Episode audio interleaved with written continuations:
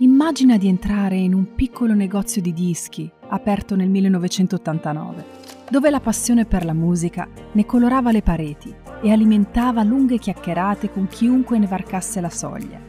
Era come una grande rimpatriata tra vecchi amici che ricordavano i tempi passati, davanti alla solita birra e ascoltando dell'ottimo rock. Dopo oltre 30 anni siamo di nuovo qui con la stessa passione e la voglia di raccontarti la musica attraverso un podcast.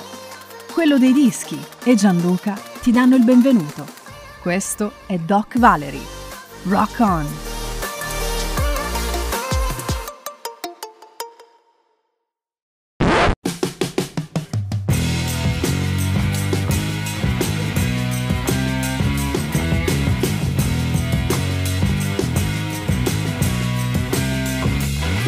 Sono canzoni che riescono molto bene ad essere incasellate nel tempo della nostra memoria, raccontando momenti ed emozioni vissute in luoghi e tempi ben definiti.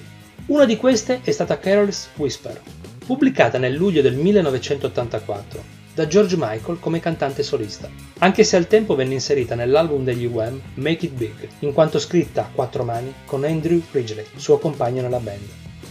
Il brano ebbe un successo planetario scalando le classifiche europee e americane in meno di due settimane e portando George Michael alla notorietà al di fuori dei confini britannici.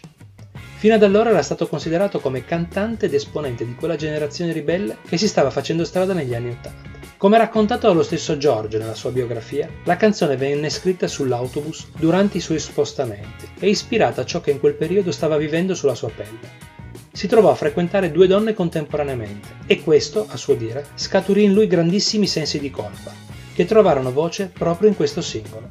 La canzone non verrà mai completamente amata da George, che in seguito affermerà di non procurargli alcuna emozione nel cantarla, riportandola ad un'altra vita che forse non gli apparteneva più. Il video, in cui venne utilizzata la versione corta del singolo, rimane uno dei più iconici degli anni Ottanta, dove l'emozione dell'amore e la sofferenza di un tradimento si miscelano in un brano ancora oggi suonato alle radio, con la sola iniziale di sax di Steve Gregory riconoscibile fin dalle prime note. Grazie a questo singolo e a Freedom cantata con gli Wham, George prenderà parte a Band Aid, il progetto di Bob Geldof e Midge Ure per combattere la fame in Etiopia, un argomento molto sentito a livello mondiale proprio in quegli anni.